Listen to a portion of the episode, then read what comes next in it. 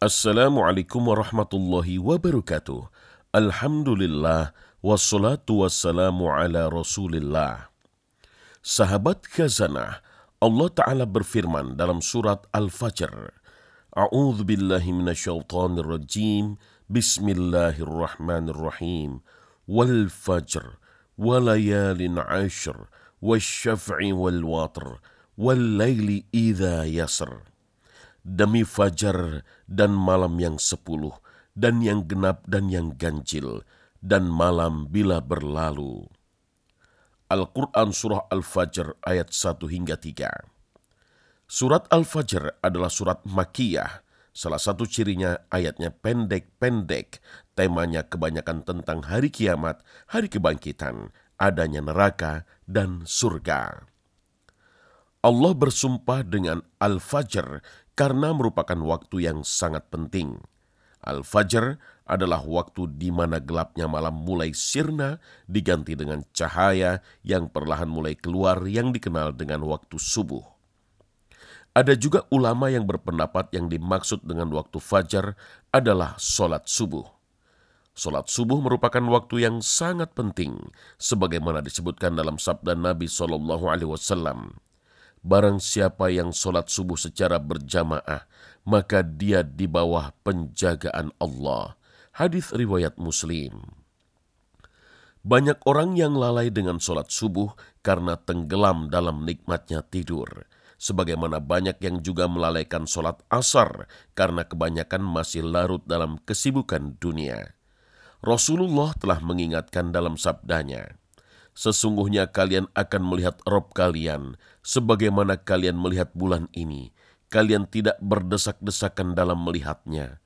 Maka jika kalian mampu untuk tidak terlewatkan dalam melaksanakan solat sebelum terbit matahari, yaitu solat subuh, dan solat sebelum terbenam matahari, yaitu solat asar, maka lakukanlah. Hadis riwayat Al-Bukhari dan Muslim.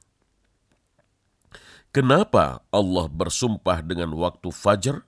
Karena Allah ingin menunjukkan bahwa hanya Allah lah yang mengatur alam semesta ini. Tidak ada yang bisa mendatangkan fajar kecuali Allah. Allah lah yang mampu menghilangkan kegelapan malam dengan memunculkan fajar sebagai bentuk kesempurnaan Allah. Karena itulah hanya Allah yang berhak disembah.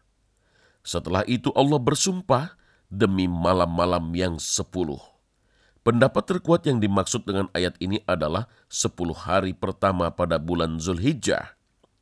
Inilah hari-hari yang jika kita melakukan amal ibadah sangat dicintai oleh Allah, bahkan lebih utama dari jihad fi sabilillah, kecuali orang yang mati syahid dan harta jihadnya dirampas oleh musuh. Ada juga ulama yang menafsirkan dengan 10 malam terakhir di bulan Ramadan, karena merupakan malam-malam mulia yang di antaranya terdapat malam Lailatul Qadar yang lebih baik dari seribu bulan. Kemudian Allah bersumpah dengan genap dan ganjil. Makna ayat ini adalah solat-solat yang rokaatnya genap seperti solat subuh, zuhur, asar, dan isya. Sedangkan rokaat yang ganjil adalah maghrib, ada juga ulama yang berpendapat yang dimaksud dengan genap adalah Yaumun Nahar, yaitu Idul Adha yang jatuh pada tanggal 10 Zulhijjah. Sedangkan ganjil adalah hari Arafah yang jatuh pada tanggal 9 Zulhijjah.